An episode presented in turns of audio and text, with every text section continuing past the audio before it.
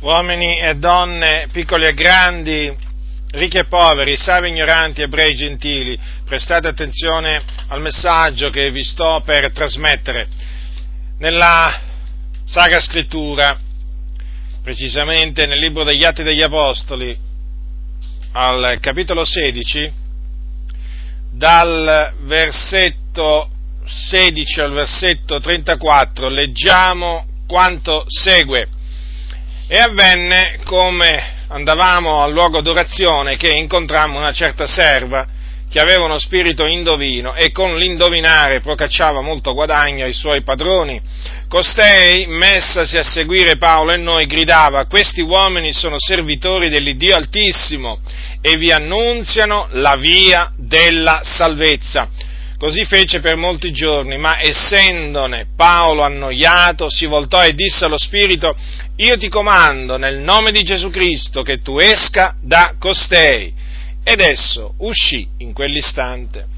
Ma i padroni di lei, vedendo che la speranza del loro guadagno era svanita, presero Paolo e Sile li trassero sulla pubblica piazza davanti ai magistrati e presentateli ai pretori dissero questi uomini che sono giudei perturbano la nostra città e predicano dei riti che non è lecito a noi che siamo romani né di ricevere né di osservare. La folla si levò tutta insieme contro loro e i pretori, e i pretori strappate loro di dosso le vesti, comandarono che fossero battuti con le verghe e dopo aver loro dato molte battiture li cacciarono in prigione, comandando al carceriere di custodirli sicuramente, il quale, ricevuto un tale ordine, li cacciò nella prigione più interna e serrò loro i piedi nei ceppi. Or sulla mezzanotte Paolo e Sila pregando cantavano inni a Dio e i carcerati li ascoltavano. Ad un tratto si fece un gran terremoto, talché la prigione fu scossa dalle fondamenta e in quell'istante tutte le porte si apersero e i legami di tutti si sciolsero. Il carceriere destatosi e vedute le porte della prigione aperte, tratta la spada, stava per uccidersi, pensando che i carcerati fossero fuggiti, ma Paolo gridò ad alta voce, non ti fare male alcuno perché siamo tutti qui, e quegli chiesto un lume saltò dentro e tutto tremante si gettò ai piedi di Paolo e di Sila e menateli fuori disse, signori, che debbo io fare per essere salvato? Ed essi risposero, credi nel Signore Gesù e sarai salvato tu e la casa tua. Poi annunziarono la parola del Signore a lui e a tutti coloro che erano in casa sua, ed egli, ed egli presili in quella stessa ora della notte, lavò loro le piaghe. E subito fu battezzato lui con tutti i suoi, e menatili su in casa sua, apparecchiò loro la tavola e giubilava con tutta la sua casa perché aveva creduto in Dio. Chi scrive queste parole è Luca, il medico di letto chiamato Paolo lo ha chiamato, l'Apostolo Paolo l'ha chiamato il medico di letto ed era eh, in, mm, diciamo uno, uno, di coloro che eh, si trovava a Filippi per volontà, eh, di, di, per volontà di Dio assieme a Paolo, Sila e Timoteo erano là naturalmente per annunziare l'Evangelo, il Signore li aveva chiamati là ad annunziare l'Evangelo, la buona notizia relativa al regno di Dio. E eh, dopo che si era convertita, si era convertita una, certa, eh, do, una certa Lidia, negoziante di porpora della città di Tiatiri, con tutta la sua, la sua casa, ecco che eh, Luca ci parla eh, ci parla della conversione eh, del carceriere di Filippi con tutta la sua casa e racconta appunto come, come il Signore portò eh, gli apostoli Paolo e Sila in prigione, perché certamente fu il Signore a portarli in prigione, a condurli in prigione al fine di annunziare, annunziare la sua parola a quell'uomo.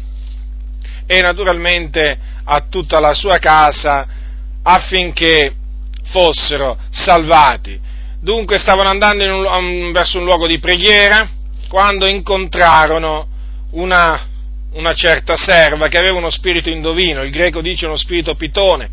Praticamente questa era una donna posseduta e eh, una donna che eh, indovinava diciamo, aveva l'arte della, eh, aveva ricevuto dal, dal, dal diavolo l'arte della divinazione, o meglio, esercitava questa arte divinatoria, era una indovina, come, come ce ne sono oggi tante, sia in Italia che anche fuori, fuori dall'Italia. E chiaramente questa, questa, serva faceva guadagnare molti soldi ai suoi, ai suoi padroni. Ed ecco che un giorno, appunto in quel giorno, eh, questa, questa donna si mise a seguire Paolo e i suoi compagni e si mise a gridare questi uomini sono servitori dell'Iddio Altissimo e vi annunziano la via della salvezza. Quindi quella donna sapeva, era una donna naturalmente malvagia, perché era una donna che aveva uno spirito indovino, era una figlia del, del diavolo, però eh, riconobbe che, eh, o meglio, sapeva che Paolo e i suoi compagni erano servitori dell'Iddio Altissimo. E non solo, sapeva anche che annunziavano la via della salvezza, quindi nelle sue parole che si mise a gridare dietro eh, Paolo e i suoi compagni non troviamo assolutamente eh, niente da ridire, sono parole veraci che corrispondono, corrispondono a verità, ma la questione è che eh, questa cosa eh, diciamo, proseguì per molti giorni e allora Paolo un giorno, annoiato, stanco, si voltò e comandò a quello spirito maligno di uscire dal corpo di quella donna nel nome di Gesù Cristo. E quello spirito uscì in quell'istante e naturalmente quella donna da quel momento fu libera, però da quel momento quella donna non portò più soldi ai suoi padroni che si arrabbiarono e naturalmente fecero, fecero rinchiudere in prigione con delle, false, con delle false accuse, fecero rinchiudere in prigione Paolo e Sila, ma il Signore naturalmente venne in loro aiuto, mandò un terremoto e poi abbiamo letto che a motivo di questo terremoto eh, le porte si apersero, le porte della prigione, i legami di tutti si sciolsero e il carceriere, quello naturalmente, quell'uomo che aveva ricevuto in custodia Paolo e Sila, eh, si, stava per, si stava per ammazzare perché aveva preso la spada pensando che tutti i carcerati fossero fuggiti e si stava per ammazzare, però Paolo gli gridò appunto di non farsi male alcuno perché erano tutti lì. E poi ecco che Luca ci racconta che quell'uomo si gettò ai piedi di Paolo e Sila e chiese loro che cosa doveva fare per essere salvato. E gli apostoli risposero immediatamente che cosa doveva fare per essere salvato. Infatti la risposta fu credi nel Signore Gesù. Questa è la via della salvezza. Questa è la via della salvezza che annunziavano Paolo e Sila ai suoi compagni e che è l'unica via della salvezza e che tuttora viene predicata nel mondo e io sono uno di quelli che predica la via della salvezza. E la via della salvezza consiste appunto nel credere nel Signore Gesù Cristo. Infatti la risposta fu chiara, credi nel Signore Gesù e sarai salvato tu e la casa, e la casa tua. Ma cosa significa credere nel Signore Gesù Cristo? Significa forse credere che Lui è esistito?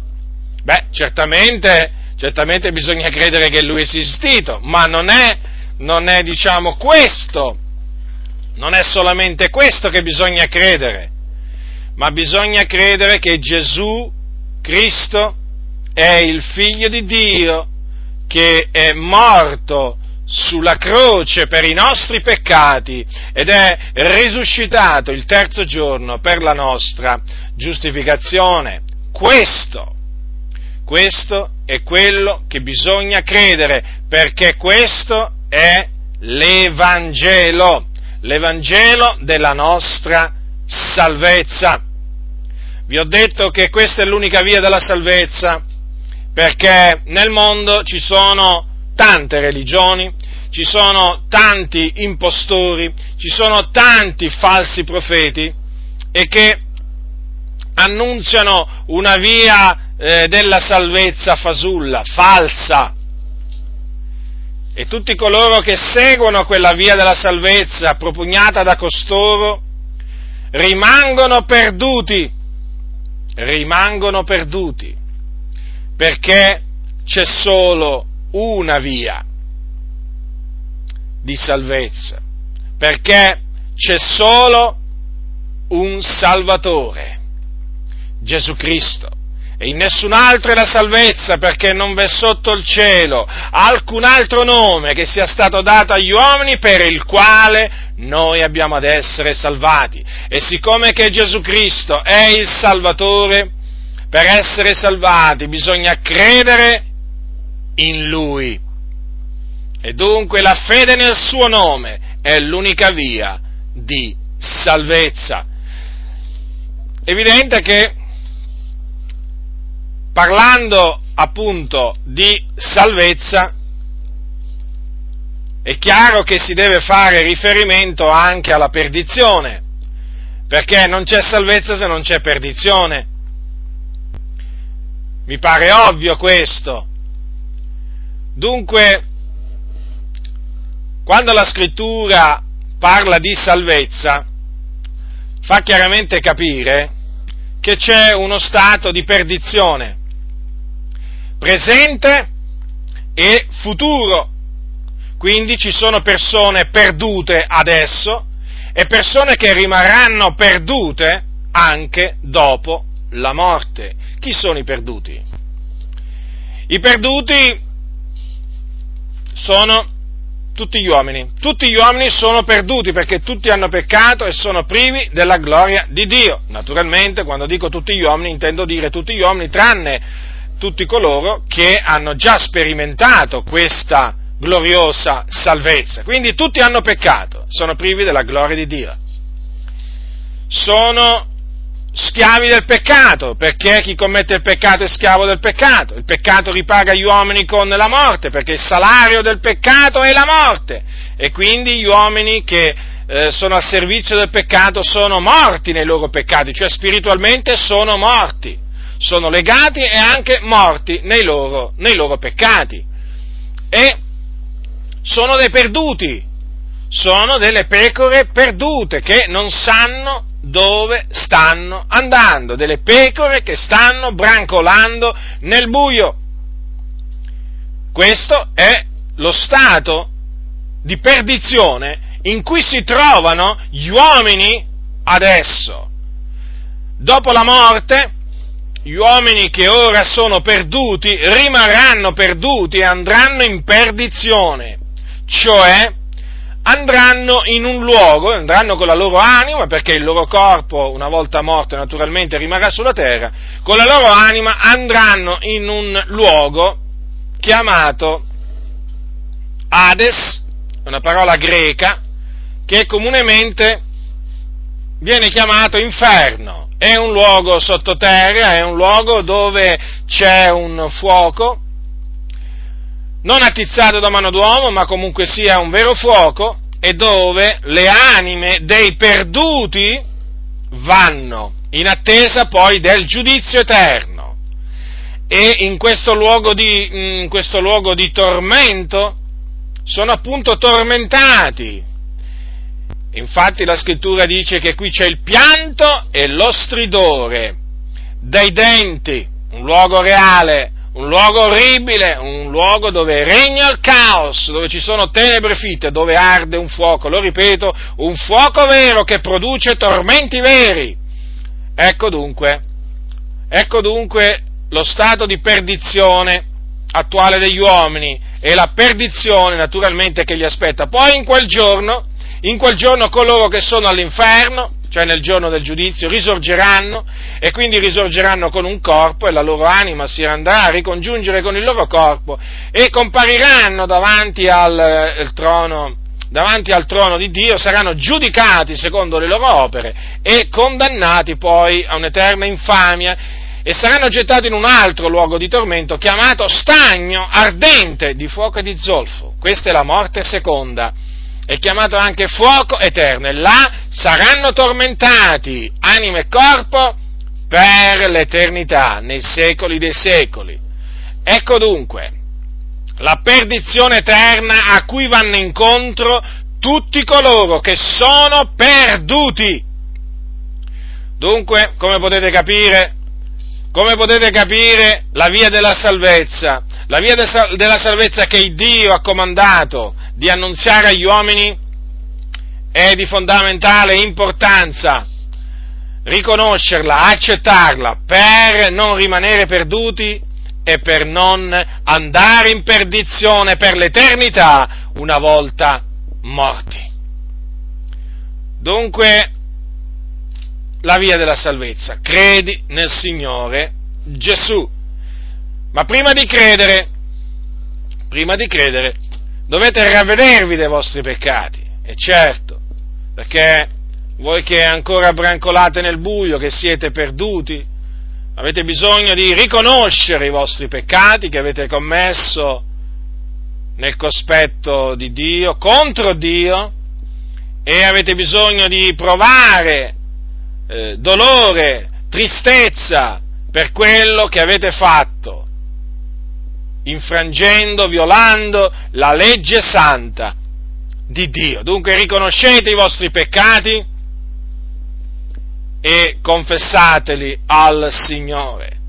E nello stesso tempo credete nel Signore Gesù Cristo, il figliolo di Dio, nella sua morte espiatoria e nella sua resurrezione corporale avvenuta per la sua giustificazione.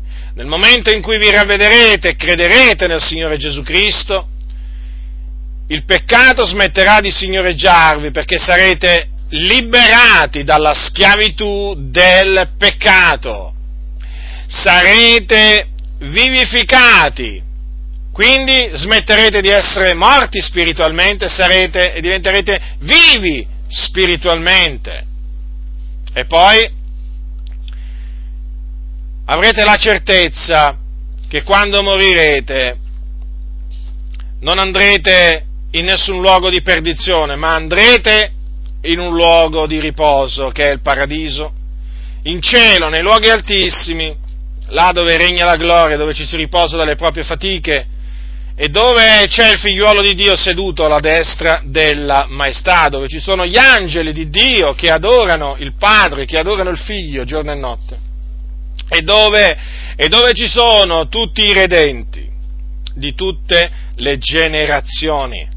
Ecco dunque avrete la certezza, perché sarete salvati, avrete la certezza della salvezza e quindi avrete la certezza che con la morte passerete da questa valle di lacrime, perché veramente questo mondo è una valle di lacrime, a un mondo migliore che è appunto il paradiso, dove si sta sicuramente molto meglio che qui sulla terra quantunque qui sulla terra si stia bene col Signore, però in cielo, in cielo si sta ancora meglio. Ecco perché l'Apostolo Paolo diceva che aveva il desiderio di partire ed essere con Cristo, perché? Perché essere con Cristo è cosa di gran lunga migliore. E questo sentimento, questa certezza ce l'hanno solo coloro che hanno creduto nel Signore Gesù Cristo e che quindi non sono più sulla via della perdizione, ma sono sulla via della salvezza. Dunque ascoltatemi voi che siete ancora sulla via della perdizione. Vi ho detto con ogni franchezza dove state andando. Non solo, vi ho detto anche che cosa siete davanti a Dio. Siete dei peccatori perduti, siete dei miserabili davanti al Signore, dei miserabili, siete ciechi, poveri, nudi, siete perduti davanti al Signore, senza speranza. E state andando in un luogo di tormento. State andando in perdizione. Questo è sicuro. Ma il Dio nel suo, grande, nel suo grande amore ha mandato il suo figliolo Gesù Cristo sulla terra a morire sulla croce per i nostri peccati, a risorgere il terzo giorno, appunto per dare la possibilità di salvezza agli uomini per dare loro, per offrire loro la via per essere, per essere salvati. E questa via appunto è la fede, la fede in, in Gesù Cristo preceduta dal ravvedimento. Ora, qualcuno forse potrà dire, ma sì, vabbè, ma alla fin fine poi tutte le vie, tutte le vie portano, portano in cielo, tutte le vie portano a Dio, una religione vale l'altra, un profeta vale l'altro. No, non è assolutamente così. C'è solo una via che mena a Dio Padre, perché Gesù Cristo disse, io sono la via, la verità e la vita. Nessuno viene al Padre se non per mezzo di me. E come dirà poi in seguito l'Apostolo Pietro, in nessun altro è la salvezza. Dunque solo una via, solo una salvezza. E questa naturalmente è Cristo Gesù. Bada bene dunque, bada bene dunque a non mettere, a non mettere la salvezza che, annunzia, che, ti ho annunziato oggi, bada bene a non mettere questa, questa, via della salvezza che ti ho annunziato sullo stesso livello di altre, di altre vie magari, di cui magari hai sentito parlare. Bada bene, perché altrimenti ti ritroverai, ti ritroverai all'inferno, ti ritroverai all'inferno. Bada bene, bada bene a non equiparare Gesù Cristo a un qualsiasi altro personaggio storico, bada bene, bada bene, perché Gesù Cristo non è, non è, solamente un personaggio storico, ma Gesù Cristo è il figlio dell'Iddio vivente, Gesù Cristo è il Signore, Gesù Cristo è il Salvatore, Gesù Cristo è colui che è venuto nel mondo per redimerci dai nostri peccati ed è solo Lui che può redimerti dai tuoi peccati, solo Lui, non c'è nessun altro, non c'è nient'altro. E come ti ho appunto annunziato, egli redime gratuitamente. Eh sì, eh sì perché la salvezza, la salvezza è gratuita, diceva l'Apostolo Paolo ai santi di Efeso, gli è per grazia che voi siete stati salvati mediante la fede, per grazia, non per opere, affinché nessuno si glori. Queste vie della salvezza fasulle, sono appunto quelle che si basano sulle opere, che vogliono far credere che alla fin fine se fai il bravo, se, se, se, ti sforzi di fare il buono, poi alla fine il Signore ti troverà un posto in cielo, assolutamente, vada bene, non v'è alcun, ah, non v'è alcun giusto, la Sacra Scrittura dice, non v'è alcuno che pratichi la bontà, tutti si sono corrotti, tutti si sono corrotti. Bada dunque bene a non pensare, come ti è stato detto, che alla fin fine comunque sia Dio avrà misericordia pure di te, basta un po' che fai il bravo, no? Ti devi ravvedere e credere nel Signore Gesù Cristo. Questa è la via della salvezza che noi annunziamo da parte di Dio.